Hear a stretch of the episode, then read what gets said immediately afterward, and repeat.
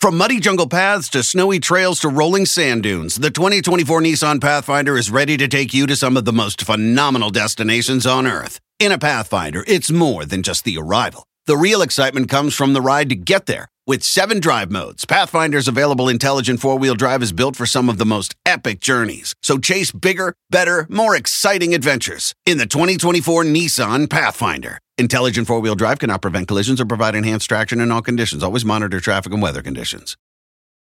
Want to connect with a family member who doesn't speak your language? Then check out the language learning program Rosetta Stone on desktop or as an app. Rosetta Stone is designed to immerse you in the language you're learning through an intuitive process. Plus, the True Accent feature even gives you feedback on your pronunciation. And with a lifetime membership, you have access to all 25 offered languages. Get started today. Visit rosettastone.com backslash pod50 to get 50% off your lifetime membership now. That's rosettastone.com backslash pod50 for 50% off.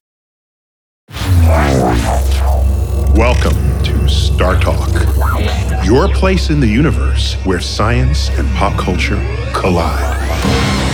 Star Talk begins right now.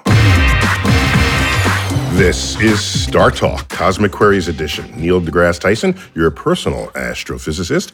And today I've got Matt Kirshen with me as my co-host. Matt, how you doing, man? I'm good, thanks. I'm, I'm coming to you from sunny Colorado. I'm at the in-laws house right Oh. now. So uh, And the, at the in-laws, do we really need to know, like, you know, do, is it?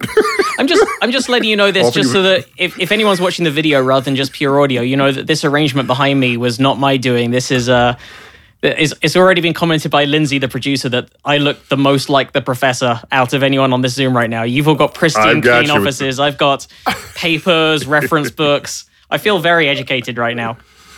Uh, Let's see. Okay, now I got to hold up that side of what of that promise. uh, so, Matt, Matt's a, uh, you're a comedian and you host a podcast, uh, mostly science. Uh, pr- get prob- that right? probably science. Probably science. Probably. Probably science. One day I'll get. I'll, it'll be completely Ah, so perfect. close, so close. And I and I've been a guest on your program and I've enjoyed it and I'm waiting for my invitation to come back. Uh, well, you, you've got a book coming out soon, haven't you? You've got a you've. well, you're about to launch. It's not, like not now, but yeah, in a while. Okay. Well, that- if that's if, if that's enough to get me back on your show, I'm delighted. Well, I, I, never want to. I never want to ruin my. Uh, I, don't- I don't want to overplay my hand when it comes to getting the big guns on the show. so we're here because we've got a topic that uh, is is at the beginning of everything, right? We, we're the, the subject today is the Big Bang, the cosmic microwave background, inflation, the origin of the universe, everything that started at the beginning. And I have some expertise there, but not enough to like drive an entire cosmic query. So we went combing the universe.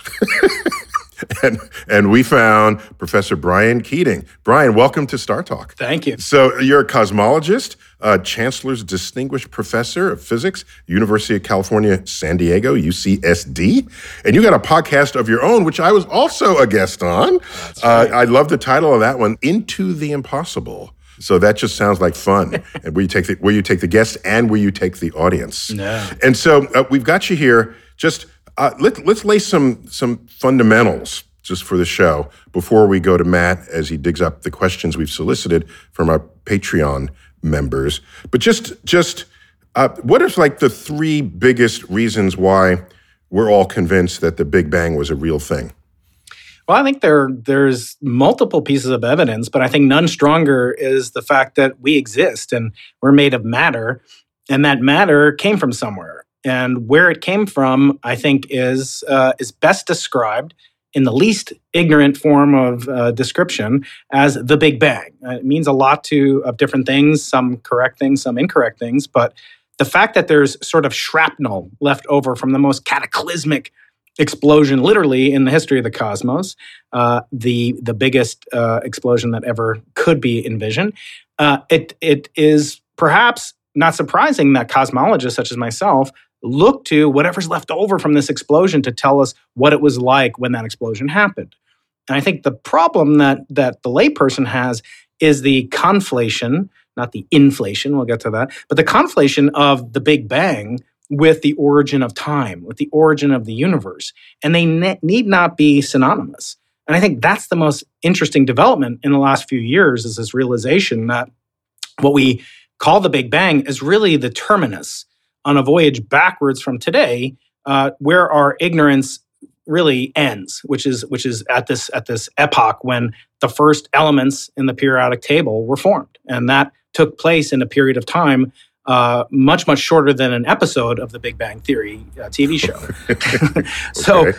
I think it's fascinating that we are all leftover byproducts. You know, your friend uh, and mentor Carl Sagan, who talked about when you were on the Into the Impossible podcast, he used to say we're all star stuff, but most of us is hydrogen, uh, and uh, that hydrogen came from the Big Bang. So we're actually Big Bang stuff more than we are uh, star stuff. I like that better. I, I want to be Big Bang stuff. I mean, that does sound a bit like a ska band, but uh, oh yeah, oh, yeah, very, very, very good. there was a there was a sentence you said, a phrase you said in the middle of that that really struck me, where you said the Big Bang is where our ignorance ends.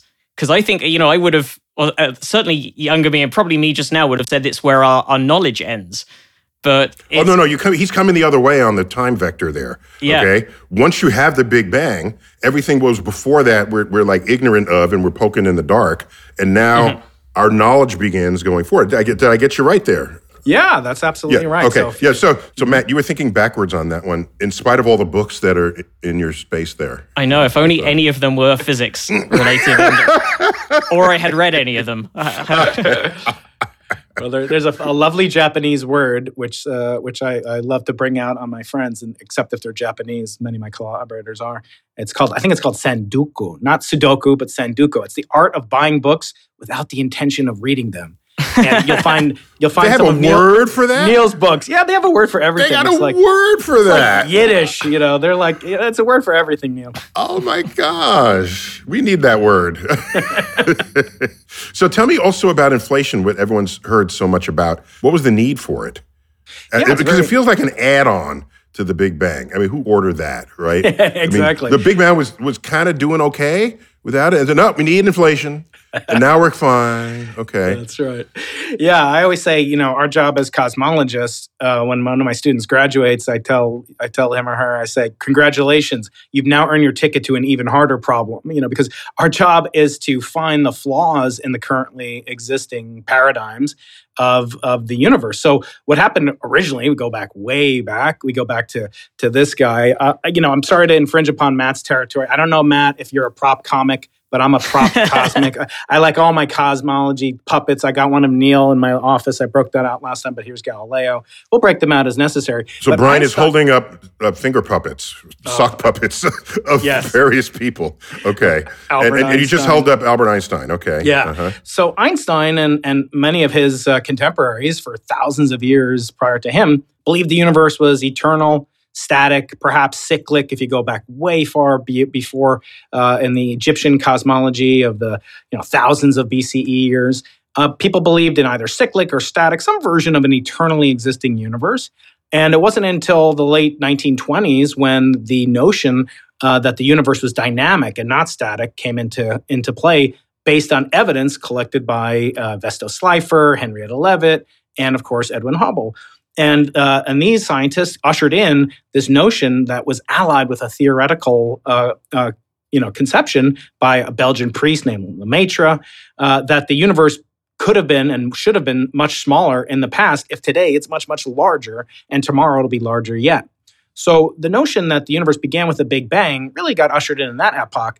But um, and it's less than hundred years old. It's pretty fascinating to think about that, and it's had its own incarnations. But it was dissolved to solve a problem in the pre-existing cosmogony, uh, the origin of the universe not existing, that it being static, eternal. Well, that was inconsistent with evidence. Big Bang comes along, boom, that supplants it with evidence and data. I see what you did there. You said boom. You- I yeah, see what you did the there. Boom in there. Yeah. Got to put a bang in there every so often, per, per my contract um, with Big Bang Productions. Uh, and then, as often happens, uh, the ticket, you know, that I said is uh, to solving a problem is a new problem, and so people realize the. I'm going to drop another word on you that uh, Neil will know, but our British friend might not. Uh, lacuna. You know, we have a gap in our in our in our understanding based on the data, based on the observations that there was something incommensurate with the Big Bang Theory that couldn't be explained, namely how the universe got its spots. Behind me, I have a beach ball. If you're watching and if you're listening, it's, a, it's an inflatable beach ball produced by the WMAP team. Neil's friend, David Spergel, and others have produced a beach ball representation of the fluctuations in the cosmic microwave background, which is what I study. I assume we'll get into that and other features of the universe became incompatible with a universe that was um, that was purely emerging from a singularity or from a very compact dense state. And to explain the peculiarities that were observed in the data in the 1970s as neil said we required some kind of explanation. That explanation was conceived by alan guth and, and paul steinhardt and um, andre linde and many others stephen hawking um, to have different features of at what we now call inflation. But the difference is that there's sort of there is evidence for inflation, but I would say it's more circumstantial. So uh, what inflation explains is why the universe is so large, so so flat, and possessing tiny fluctuations, and also having uh, other properties uh, that we can observe in the data um, uh, about the various amounts of particles, energy, forces, and fields. And so it's exciting, but it's not proven. Right now, inflation is about 7%. So, what percent inflation was the universe? so, c- can I take it further back and just go? Because yeah. I, I'm confused here. And just, just, so, just to be clear, there is a difference between inflation and expansion. Because expansion has been yes, expansion is what we I've I've known you know learning from like school physics is the universe is expanding. We know that from like redshift, from Doppler effect, and you reverse mm-hmm. it back, and that's how you calculate when the Big Bang happened. Correct. What's inflation and how is that so, different?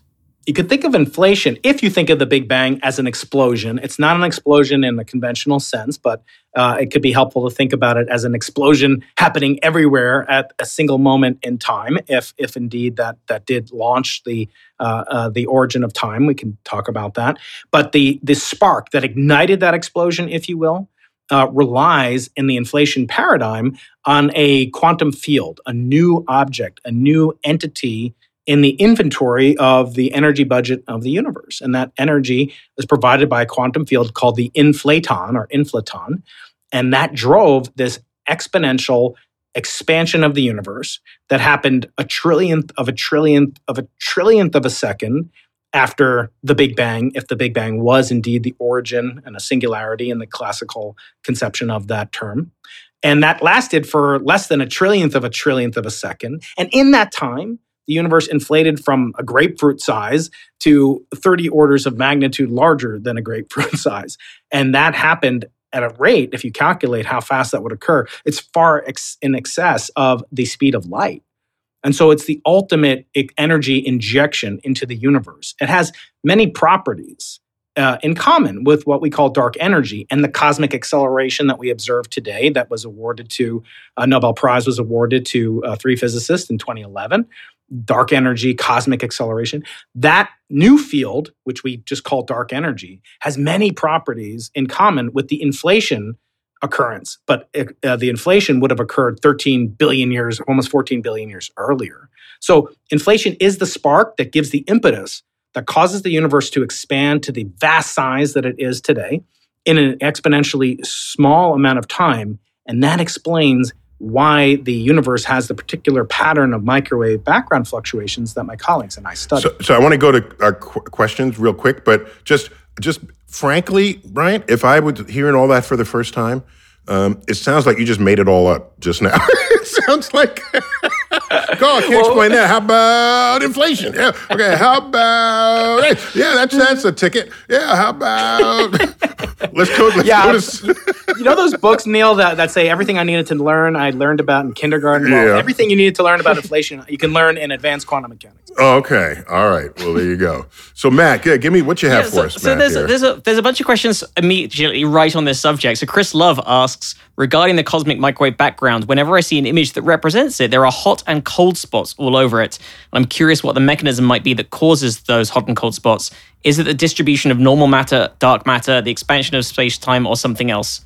Thank you for the knowledge and keep looking up. And, and and also, you know, because all those maps are color coded to represent temperature, we're left with the impression that you touch one spot, it feels hot. You touch one other spot, it feels cold. So, but that's not no. This this that's just to help the, the, the viewer yeah, see in, what's in going a sense, on. yeah. It, Yeah. They really are hotter or colder, but let me explain first. So, Yeah, but by how much?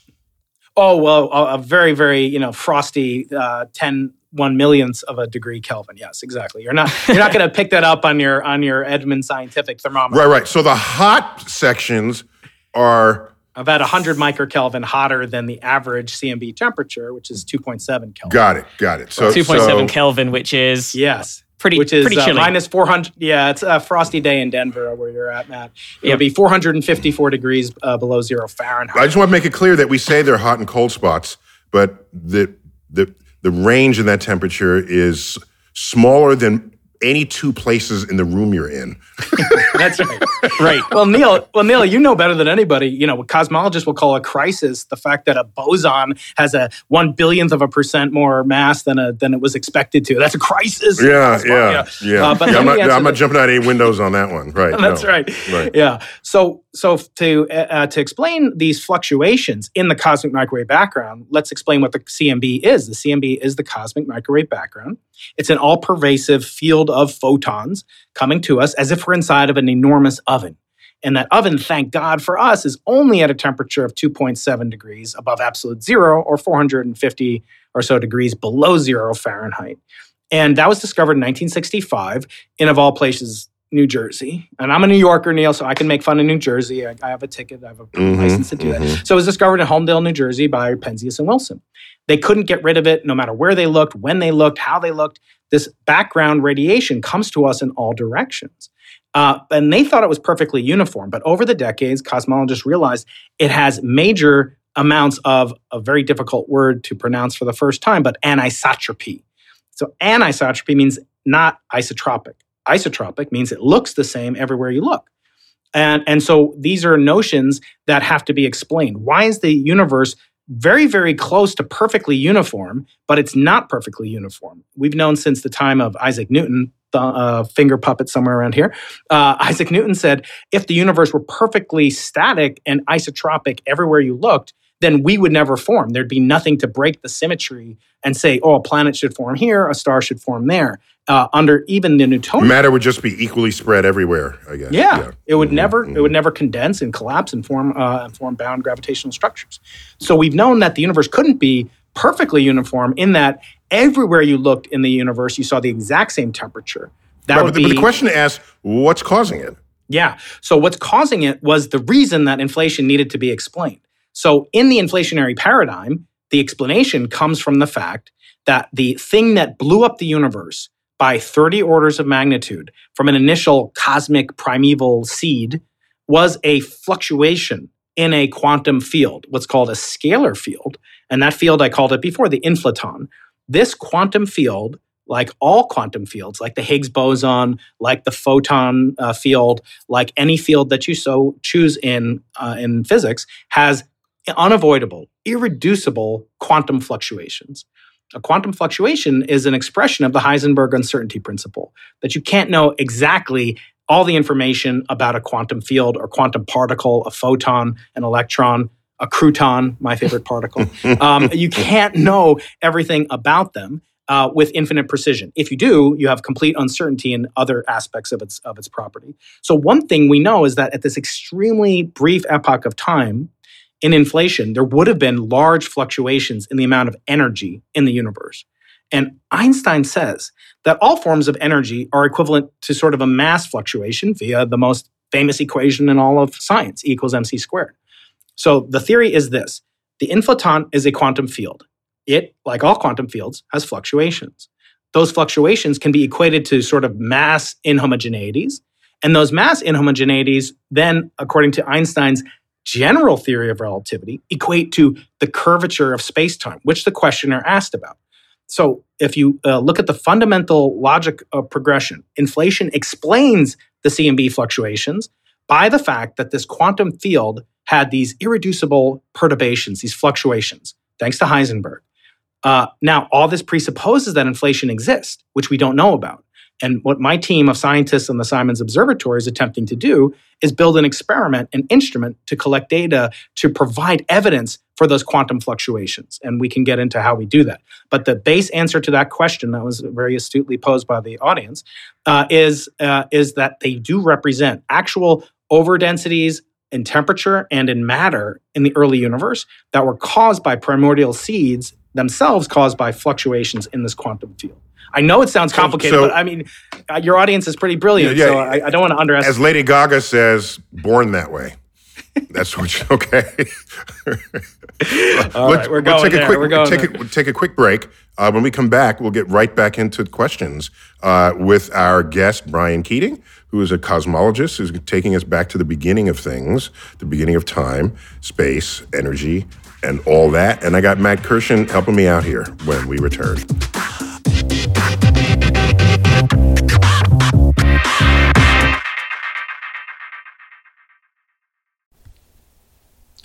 This podcast is supported by FedEx.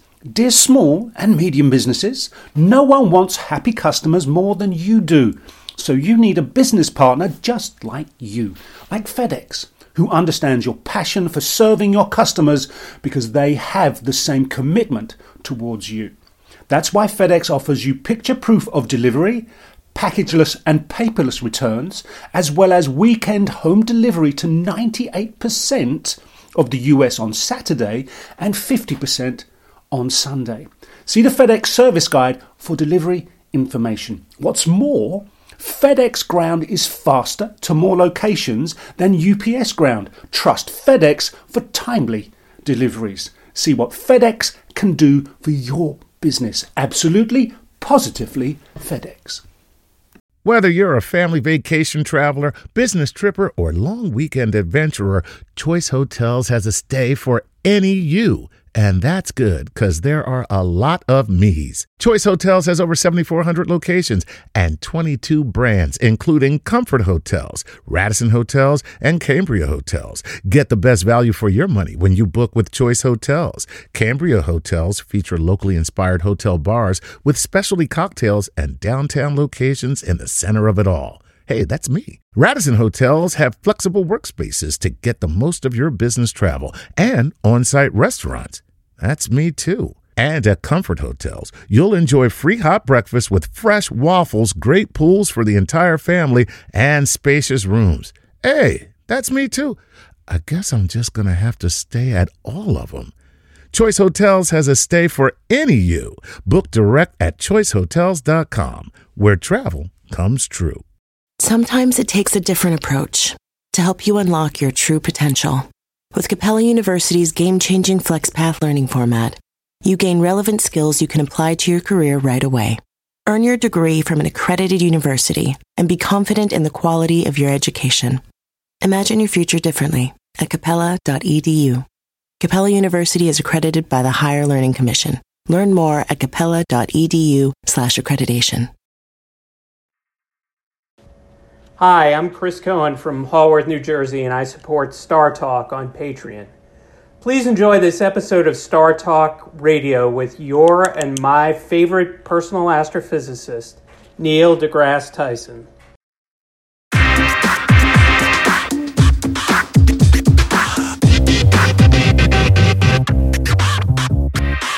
We're back, Star Talk, Cosmic Queries. Cosmology Big Bang Edition with cosmologist Brian Keating, who hosts a podcast, Into the Impossible which uh, Brian, that comes from a quote from Arthur C. Clarke. Is that right? Yeah, that's right. Yeah. So when you were on my podcast, I'll, I'll have you back on hopefully this fall, and it's a famous quote, uh, Arthur C. Clarke. So I direct, co-direct the Arthur C. Clarke Center for Human Imagination at UC San Diego. Excuse and, me. yes, that's right. In my spare time. okay. And uh, Sir Arthur had many aphorisms, many cosmic quips. One of them that you like is uh, for every expert, there's an equal and opposite expert. He also said for every uh, any advanced technology is indistinguishable from magic, and they said the uh, the only way to determine the limits of the possible is to go beyond them into the impossible. So that's the origin of our podcast. Cool, into the impossible. Uh, one other thing before we pick up our next question with Matt, uh, we're in this year. We're in the 2020s, and this is like the centennial decade of all kinds of wild, freaky discoveries made in the 1920s, Brian. And and I, I when I think back on that, to me, the 1920s must have been the the greatest watershed decade in physics of any decade there ever has been, or perhaps will be. From the expanding universe to the Einstein, you know, and they were trying to figure out Einstein. Is any special memory you have? yeah, well, I'm not quite that old, Neil. But oh, uh, okay, but, okay. But it's true. Yeah, you've the held up well. Of, no, no. the discovery of uh, of antimatter, the prediction of antimatter, quantum field theory, all these wonderful things. Yeah, you're right. And Alexander Friedman, uh, we were chatting about off air. You know, he came up 100 years ago, 1922, with uh, the initial framework for what would later become known as the Friedman equations, which are the uh, derivation from Einstein's theory of general relativity that the universe can either expand or contract, but it, it can't really be static unless you put in, as Einstein did, a fudge factor, which he called the cosmological term or the vacuum term, the lambda term. And he was steadfastly in opposition to uh, to these predictions refined by uh, George Lemaitre later on. In fact, Einstein said famously, uh, "Your uh, your mathematics is exquisite." Uh, Lemaitre and Friedman, but your physics is atrocious, and you know it's just one one of the many blunders that Einstein had. You know, it's too bad, Neil, because he could have had a good career. I, I know, I know, I know. But but since at the end of the day, uh, this cosmological constant was real, all yeah. right, a, a, in the dark energy term, uh, what, what I like saying is that Einstein's biggest blunder was saying that that was his biggest blunder. That's right. so, never so admit. Never he's, admit. He's so badass that even when he was wrong, he was right. That's right. and we're still finding things out about him that he uh, recent, he predicted and, and now are only now being verified. Yeah, that's true. Exactly. Exactly. So Matt, give me some more. Dude. This is great. By the way, uh, you, there, there's a bunch of people's questions that have been answered just in the process of you answering other questions. So I hope people feel satisfied Look, with let's that. hear their names anyway. Just okay. Just thanks a lot, guys. I'll talk to you later. I gotta go. Yeah. no, let's hear their names anyway, just so we can. Yeah, yeah. Rebecca Fuchs asked a question about uh, what why would space suddenly inflate and what makes it inflate, which you Good, are, we got you that answered. checkbox there. Yeah, yeah. Yeah, but, but Jeff Hunt says. Um, as a layman, I understand the cosmic microwave background radiation to be the echo of the radiation from the moment the universe starts to cool. What is our current understanding of what existed before the temperature dropped enough for it to become visible? Ah, so that's another one. very astute question. Love that one. So the CMB or cosmic microwave background are the oldest photons in the universe. So what we want to do is explain where did those photons come from? And why did we just get to see them as they were 380,000 years after the Big Bang? So those photons. Yeah, I want really to see them 379,000 years after the Big Bang. Okay, so well, get, come back on the show when you can tell me that. All right. Yeah, you need a time machine, and Okay. luckily we have telescopes like this. Time machines, uh, telescopes are time machines, right? So when we look at the CMB, we ask where did those photons come from, and then of course we're going to ask where did the matter and the plasma that made those photons, which is what they are originating from, where did that come from? Where did the thing that came before? Where did the inflaton come from? I'm sure one of your audience is going to ask me that, right? So that's what we do in science, and we may come to a point where we have to throw up our hands and say we don't know, but we're not ready to do that yet because, in a sense, we haven't reached the limit of what data can tell us. So the answer to the directly answer to the question is those photons are the leftover heat that come from the fusion of, of hydrogen and its isotopes into helium, lithium, uh, beryllium, and the lightest, you know, five or six different elements on the periodic table. That occurred in the first few minutes after the Big Bang.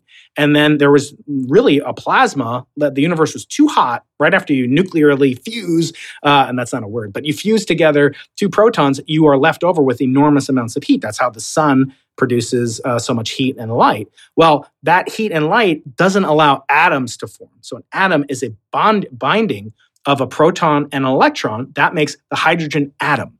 So the nucleus of hydrogen is a proton, and then the electron come together. The universe was simply too hot. It was being zapped by photons. Anytime a hydrogen atom deigned to form, it would get immediately zapped apart, ionized, as we say. And that occurred until the heat cooled off due to the expansion of the universe. And that took 380,000 years. Yeah. So what did the universe look like before then? It was an opaque plasma. It was essentially two plasmas: a plasma of which is a, the fourth state of matter. It's a purely conductive um, medium made up of pure protons or pure electrons, uh, charged particles, and charged particles are opaque. So a mirror is actually not a bad representation of a plasma. Plasmas reflect all the photons, and they uh, if there's enough plasma in three dimensions, unlike a mirror, which is two dimensional, then the plasma will just keep reflecting the light, and it's kind of like a cloud or a, a three dimensional mirror, if you will. The light can't escape. Normally, when we think of opaque, we're not thinking of a glowing object. So this is Right. this is a a full three dimensional glowing thing Yeah. Yes. that is the universe that you can't see through. Much like I guess the sun, you can't see through Yeah. the sun. Yeah, yeah. Can't see okay. because through it just sun, you can't- traps any light that tries to any light photons Yep. that hit it are just going to bounce around or just be Yep. Yep. It'll be a bouncing around. So plasmas are opaque, but neutral atoms are transparent. So once hydrogen could form, the universe went from a plasma, two plasmas, as I said, to a single gas of hydrogen. And that took about 380,000 years. It didn't happen instantaneously. Like it's much like a condensation process. You have steam in a shower. If you ever go to a steam shower, you can't see through the steam. It looks like a fog. None of us have ever but- showered. Uh, yeah, so you better give an example there. Okay. What- I'm glad, what I'm kind glad of we're not doing this in person, Neil. What kind of I'm question glad we're not doing this in I've never person. seen a steam shower. Of course, we've seen. What kind of que- What? Have you ever been to a Turkish bath? That's the We- so. we all have good hygiene, I think, in my audience here. But go on. Okay. So uh, you know that if you have a steamy shower and then you turn on cold water, the water vapor condenses and makes liquid, and then you can see in the shower. So that process, uh, the analog of that process, is the formation of hydrogen. Then the universe became transparent, and we see those leftover photons, which have their beginning in the fiery cauldron that produced the first elements on the periodic table. So I, I, I think it would be a cool trick if you could turn the sun into a transparent ball of gas rather than the plasma that it is, and just Yeah. watch that happen, and then it would just basically disappear, right? And Yeah. you get to see what was behind it. so you just pour some cold water in there Ah, that, that's all you need to so you do. need just add a little bit of cold in the Go plasma at night. shower. Go at night. Don't forget. Yeah, don't go at night. R- related to this, Eric Varga asks, why is there only one type of wavelength of light, microwaves, to see the cosmic background? Why do we not have ultraviolet or gamma or radio cosmic backgrounds? Love it, love it. These are great questions. Go for it. So I said that the cosmic microwave background, it is a relic at a temperature. I classified that by its temperature. The, bla- the universe and the cosmic microwave background photons is an example of what's called a black body radiation source. A black body, uh, these were first discovered and their properties were explained by Planck in 1900, and they are reflective of the fact that any object made of ordinary matter. But don't use the word reflective in that sentence. Oh, yeah, Choose a different word. No, yes. Pun intended, Neil. Okay. Uh, pun without discretion. they were absorptive. of yeah, no, go Yes, ahead. that's right. uh-huh. so they were they are representative of the fact that you heat up anything, including a, an iron rod or a ball of, of hydrogen and helium like the sun to any temperature, it will emit a broad range of wavelengths. So in fact, there were originally wavelengths of light that were invisible because they were too short for the human eye to see. They were ultraviolet. They were uh, equivalent to the energy that's required to zap apart a hydrogen atom into a proton and an electron. So that uh, that energy level corresponds to a wavelength of light that was very small. But since the universe has been expanding, all the wavelengths in that black body, which kind of looks like a bell curve, the distribution of energy versus wavelength, the peak today has been redshifted by 1,000 times the um, the value that it had when the hydrogen gas first condensed 380,000 years after the Big Bang not 380,000 years ago, 13 billion 800 million years ago. And so since that time, the universe has been expanding by a factor of a thousand. And it went from ultraviolet. And if you just do the math, the ultraviolet wavelength, expand it by a thousand times, you get about two millimeter wavelength. But that's just the peak. There are, uh, there, it's like a bell curve. There are indeed photons of shorter wavelength and longer wavelength in the black body distribution. So why doesn't anyone talk about them? Uh, because there's the, the peak is exponentially decaying on either side. Okay. So you have massively easier time detecting the peak photons um, than you do of the shorter or longer ones. But in fact, uh, Penzias and Wilson did detect uh, the short, the longer wavelength, less energetic photons uh, to uh, almost 150 times lower in energy uh, than the photons that we detect today with our more advanced technology. Okay, cool. So we could, in fact, have a ra- a cosmic radio wave spectrum or a cosmic That's right. uh, infrared spectrum, but we don't reference it that way because the emissions in those band passes is meager. That's right. Yeah. Also, when we talk about the sun, the sun peaks in the visible part of the spectrum, but I think if you add up all the infrared coming from the sun, is actually we have more infrared than visible light. Yeah. I, I think I did the math on that one. Yeah, that's right. And But- you but- can detect it with your hand with your eyes closed. Yeah, I guess so. need- Yeah, there you go. At least here in San Diego. Oh, yeah, yeah, yeah. There you go. All right, Matt, give me some more. All right. So uh, Jared Sober asks, uh, Sorba rather, says, what do we make of the more recent data that seems to indicate inflation may not be as even as we thought? Uh, if so, is the new physics the same physics with slightly different implications or too early to tell? So you, I think you answered the first part of that a bit earlier on. But um, Yeah, but I like that. So let me let me add a little nuance to that question, Brian. So Yeah.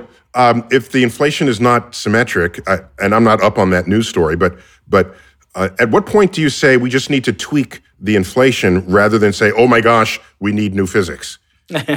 So that's one of these many cosmic controversies, as the Brits might say, uh, that that This are America kind of com- Jack, okay?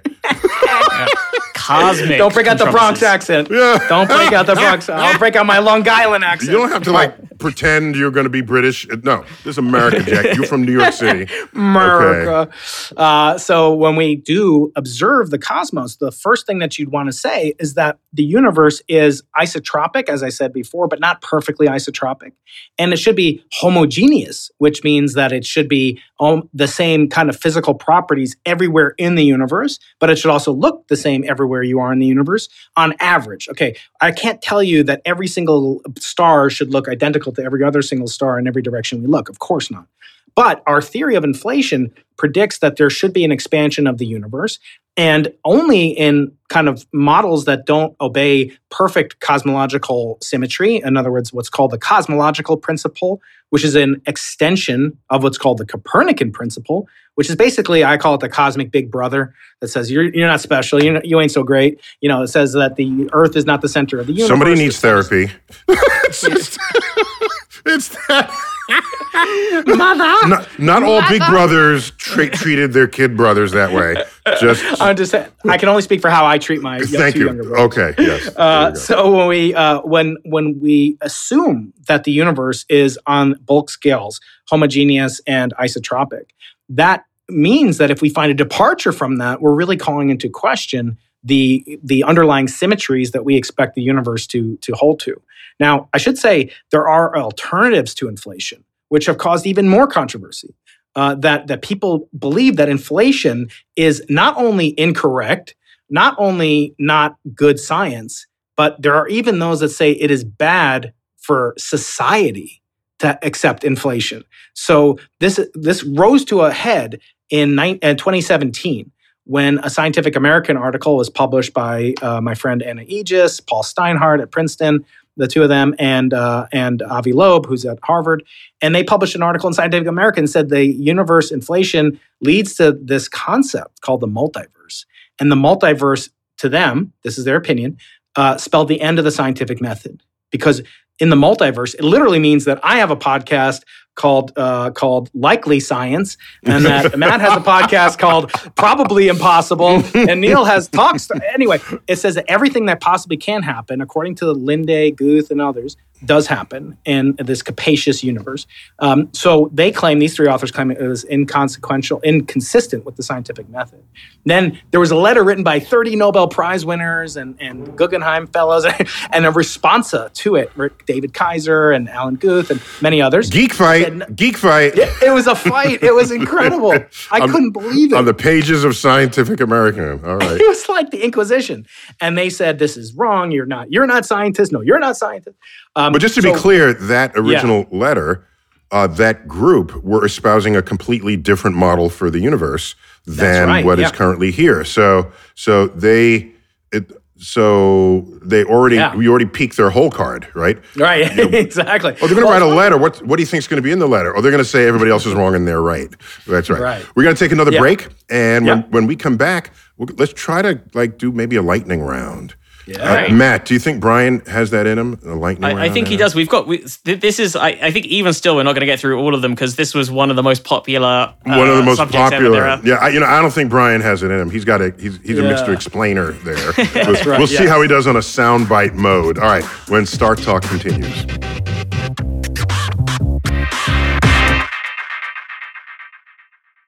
Want to connect with a family member who doesn't speak your language? Then check out the language learning program Rosetta Stone on desktop or as an app. Rosetta Stone is designed to immerse you in the language you're learning through an intuitive process. Plus, the True Accent feature even gives you feedback on your pronunciation. And with a lifetime membership, you have access to all 25 offered languages. Get started today. Visit rosettastone.com backslash pod50 to get 50% off your lifetime membership now. That's rosettastone.com backslash pod50 for 50% off.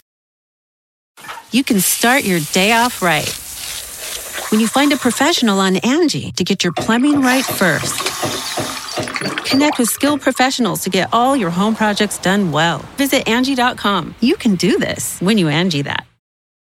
Shopify is the global commerce platform that helps you sell at every stage of your business. With the internet's best converting checkout, 36% better on average compared to other leading commerce platforms, Shopify helps you turn browsers into buyers. In fact, Shopify powers 10% of all e-commerce in the US. Sign up for a $1 per month trial period at shopify.com slash podcast free. All lowercase, shopify.com slash podcast free, shopify.com slash podcast free.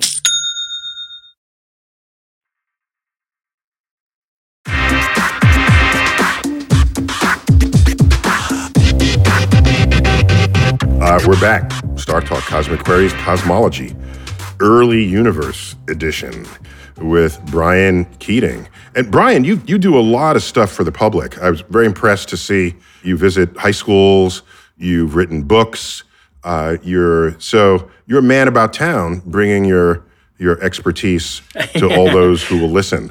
And right. you do it well enough so that that's a growing supply of people because you could you you could bring it to who all will listen today and then that could get halved every day if you really suck at it. So right. Uh, very good to see that this is a growing yeah. Uh, a growing I, am I'm a little controversial because I, I I say I believe that scientists such as myself uh, have a moral obligation to give an explanation to the public. I, I don't it, think that's controversial. So you know, not, well, I mean, my, my, colleagues think it is. I mean, they say, "Well, why are you wasting your time on the YouTube channel?" Yeah, of course why they're going to say. Of course they're going to say that. Of course they're going to say that. Okay, right. we are not among those who feel that no, way about yeah. you. So exactly. we got because your YouTube channel is doing better than theirs.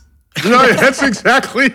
I would kill for them to. I would give them my following. They, they don't even have a YouTube channel. That's what the right. problem is. That's the problem. Uh, all right, uh, lightning mo- lightning mode. Let's do this. All right, let's crank some out then. Here we go. Don Lane asks, how much will the expanding nature of the universe figure into interstellar navigation computations? Uh, absolutely negligible. The universe is expanding less than about one second uh, per century on the appropriate scales.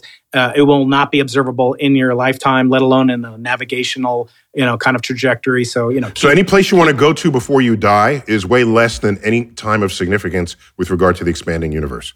Exactly. All right, good. There it is. Nice Chris, one. Let's All go. Right. Chris Hampton says Could our universe be expanding because it is filling with space time fluid? And could the reason it keeps accelerating be because there are more, quote, faucets opening up? Okay, so Brian, who, who left the spigot on in the universe? According to my wife, it's always me, Neil. okay. It's always me. Uh, um, yeah, uh, actually, the answer is very, uh, the question is very perceptive because essentially the notion of of the uh, dark energy, which is the responsible party for the accelerating universe. Not only is the universe getting bigger every day, the rate at which it's getting bigger is getting bigger every day. Therefore, we have a time derivative of a velocity that's called cosmic acceleration. So we equate but that. It's called just acceleration, and this Ex- as applied to the universe cosmic acceleration. There you go. Yes, uh-huh. exactly right. So, um, so indeed, this substance has a, what's called an equation of state, and that equation of state is a r- relationship between uh, an, a substance's pressure when you try to compress it versus its uh, versus its density. How how many uh, ergs per cubic centimeter? How much energy there is per cubic centimeter? So actually the the flubber like material it's not a fluid the dark energy we don't know exactly what it is but we know what it is not it's not a fluid like water water has very different pressure density relationships but it has a strange relationship which when you try to compress it it says oh okay great instead of resisting it like water would it says oh i love this let me suck you in and it's kind of like an anti-gravitational force um, so it's not fluid like water, but it is filled with an equation of state. And if you say it like that, you sound more erudite and you'd be correct. And the answer is yes to this question. Uh, and it is a space time fluid, not a traditional fluid that we might otherwise think of. Okay, there you Wow. go. Keep it coming, man. Okay, Alejandro uh, Reynoso says, Hola from Monterrey, Mexico. And what new discoveries do you think we can get from the BICEP project? project? Ah, so the BICEP project is a project I started way back in 2001. We built a polarimeter, which is a But first, why, why what, bicep? What, what, what is it? What, where does that word So come BICEP from? is a corny name that I came up with. It stands for Background Imager of Cosmic Extragalactic Polarization. So I said that inflation is not proven, but there is one signal which we would hope to detect, and it's called gravitational radiation, or waves of gravity produced by the violent shaking and shuddering of space-time. Einstein predicts that will cause waves of gravity to percolate throughout the cosmos. So have we found it with LIGO? Are they looking for you?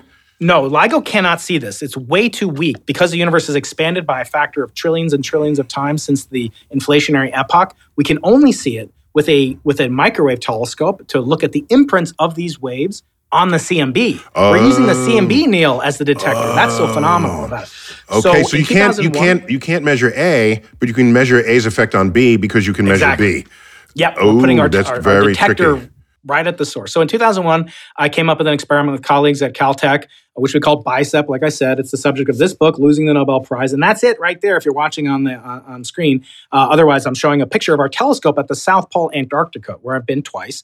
We put a telescope there. And we've upgraded it ever since. In 2014, But just to be clear, the address of the South Pole is South Pole, comma Antarctica. That's what Yes. that sounded like. or you can send it to negative 90 degrees, negative 90 degrees. It actually has a post office, and you actually have a gift shop. Yeah, 90 degrees get- and any longitude will do, right? Because they all right. converge at the- all every direction leads north. Exactly. at the South right. Pole. Okay. So, so, So was it successful? is- We're still in soundbite mode here. So that Yeah, was 01, okay, that's sorry. 20 years ago. So Yeah. uh, so Bicep made an announcement 2014. We detected inflation. We detected these waves of gravity. Ah, turned out we detected cosmic dust, particles of dust in our galaxy, not the imprimatur of inflation. oh my God, stuff sitting the- on our nose in our own galaxy. That's right. Oh, okay. But Bicep is still flexing away, and so is its its uh, its other um, the the project I lead now with my colleagues called the Simons Observatory, which is uh, going to be the most advanced cosmic microwave background experiment. Named after. Jim Simons, right? The wealthy investor. right, Jim and Marilyn who's, Simons, that's who's right. very, very into science and math, which That's is a good thing.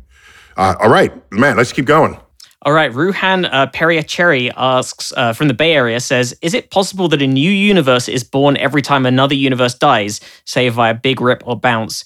We say multiverse like there are multiple universes existing parallel to us in some higher dimension, but what if that higher dimension is actually time itself? Mm, very good. Yeah. So, in fact, there are multiple versions of the multiverse, as kind of the, this question is hinting at. There's a quantum mechanical multiverse. There's a many worlds multiverse. There's cosmological multiverse. But also, there is an alternative to inflation which avoids the multiverse problem, and that's called a cyclic or bouncing cosmological model, which does feature a universe collapsing, if you will, to create our universe that we see. And there's no reason that couldn't happen multiple times in multiple places um, uh, throughout the universe. So it's exactly correct. All right. I'm going to combine these two questions because these are two things that I struggle with conceptually. Daniel uh, Kolakowski, uh, sorry, Kolakowski rather, uh, says, if the cosmic microwave uh, background is radiation expanding outward from the Big Bang, how are, we, how are we able to see the light here on Earth? Wouldn't the radiation be traveling towards the edges of the universe and thus not visible uh, to us? Thanks for helping me understand this. And then also, Okay. Robert, Robert Weaver from Michigan says, I understand it's not possible to see beyond our cosmic horizon as light has had not enough time to travel to us. If that is true and space and time and space is expanding faster than light, are we forever landlocked in regards to the observable universe? No matter how fast we go, the edge is traveling faster away from us, so we never see more than we do now, but actually less as time goes on. So I don't know whether those two are connected or not, but they felt conceptually connected, so I checked them both at you together. Yeah, yeah. Brian, what can you do for us here? All right. So imagine two observers, Albert and his evil twin, uh, and they separate faster than the speed of light. As long as they started out closer in distance, that such that their light could have, when this light was launched from one of the two observers, it could have maintained its velocity and trajectory towards the other observer. It doesn't matter how far away that thing is now. We look at when it was emitted, when it was detected, and it doesn't matter where that galaxy is now. So it is true there is a whole branch of objects in the universe. In fact, I did a calculation for my cosmology class, which I'm going to teach in a few minutes, And that showed that 97% of the universe by volume is causally disconnected, can never communicate, landlocked, in the words of your poetic. Love the, uh, I love the reference. Yeah.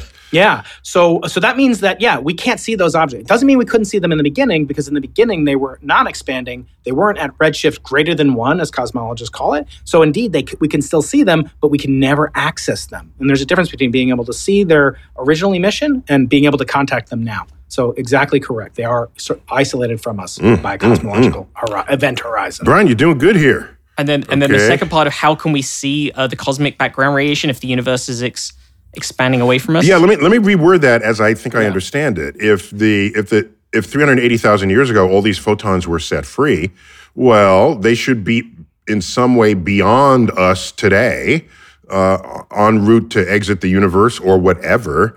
Why are they still headed towards us?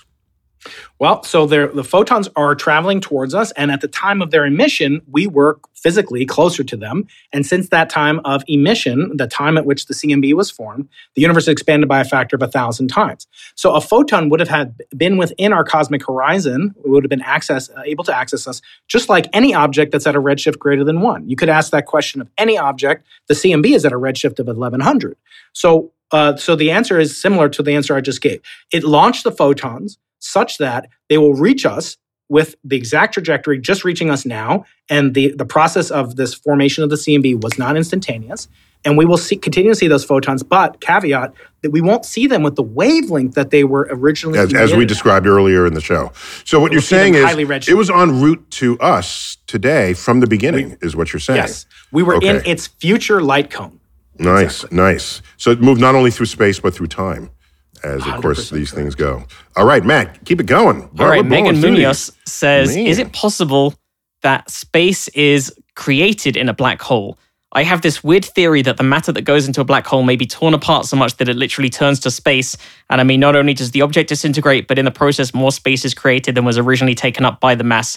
Maybe that's why space expands. That is, if the new space could make it outside of the black hole.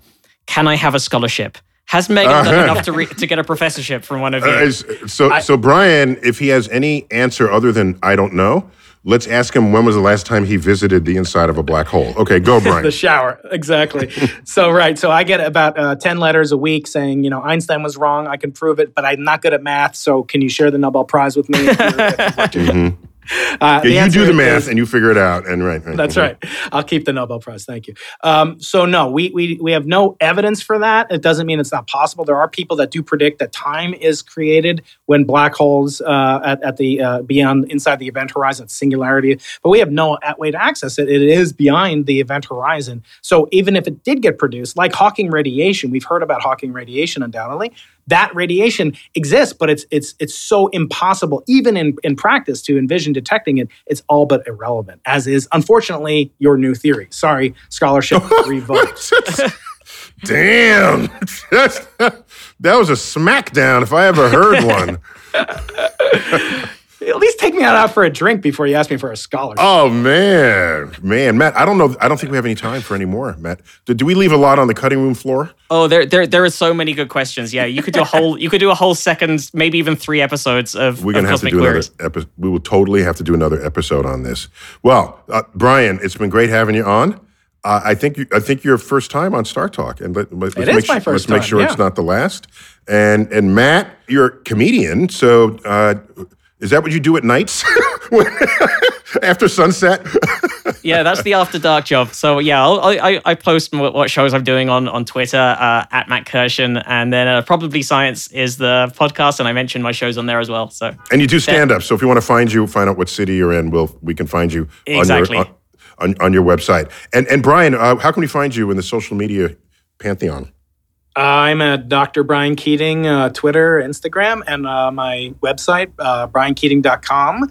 If you join my mailing list, I will send you all a piece of space dust, a meteorite from the origin of time and space itself. briankeating.com is the way to find me. That's that's a little suspicious there, but okay, I'll let you have that one. Don't say how big the space dust is.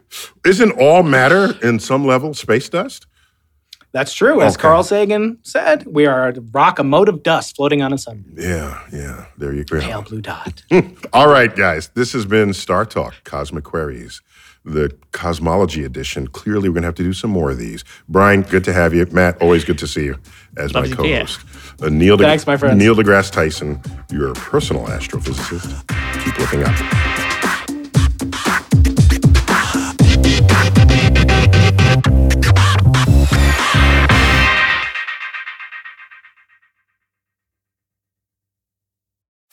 You can host the best backyard barbecue. When you find a professional on Angie to make your backyard the best around. Connect with skilled professionals to get all your home projects done well. Inside to outside, repairs to renovations. Get started on the Angie app or visit Angie.com today. You can do this when you Angie that. Shopify is the global commerce platform that helps you sell at every stage of your business. With the internet's best converting checkout, 36% better on average compared to other leading commerce platforms, Shopify helps you turn browsers into buyers. In fact, Shopify powers 10% of all e-commerce in the US. Sign up for a $1 per month trial period at shopify.com slash podcast free. All lowercase, shopify.com slash podcast free, shopify.com slash podcast free.